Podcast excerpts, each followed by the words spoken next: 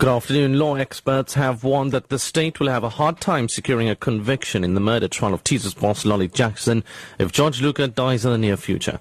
Johannesburg Mawabema James Grant says should this happen, the evidence that he would have given will become hearsay.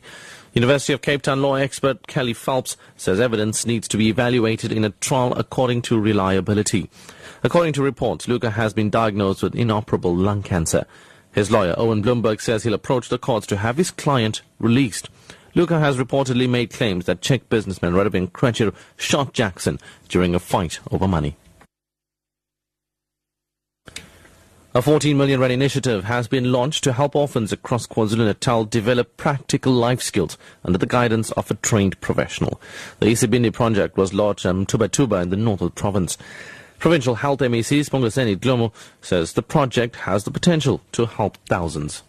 It's a historic in the, in the sense that it's for the first time that we are launching an the model. It's based on this concept that uh, there are lots of children out there that are orphaned. Now, we therefore have people that we have trained called youth and child workers who are going out in the village to go and assist these children in those child-headed households Kenyans have called on their government to do more to secure the East African country, which suffered several terror attacks from Al Shabaab militants. Last week, gunmen stormed the Garissa University, killing 148 people. Sarah Kamani reports. Hundreds of Kenyan university students have held a march in the capital, Nairobi, demanding greater security in institutions of higher learning. On the third day of national mourning, there is a planned candlelit vigil for 148 people killed by militants. Meanwhile, the police say they are hunting for masterminds of Thursday's attack and those who may have aided them. The Kenyan government says at least 98 victims have been positively identified, but 46 more were still pending.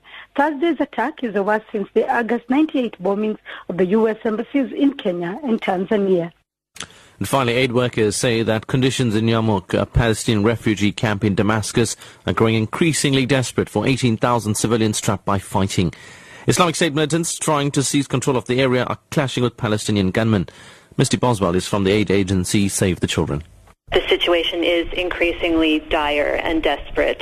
Humanitarian access into Yarmouk is nearly impossible. Food and water are scarce. Basic services are cut off. And hospitals are not functioning. Medical supplies have run out. So this is an extremely dire situation. Top story at 2 o'clock. Law experts have warned that the state will have a hard time securing a conviction in the murder trial of Teazers boss, Lolly Jackson, if George Louka dies in the near future. I'm Sareshen Pillay, back at 3. Here's Moneyweb on Lotus.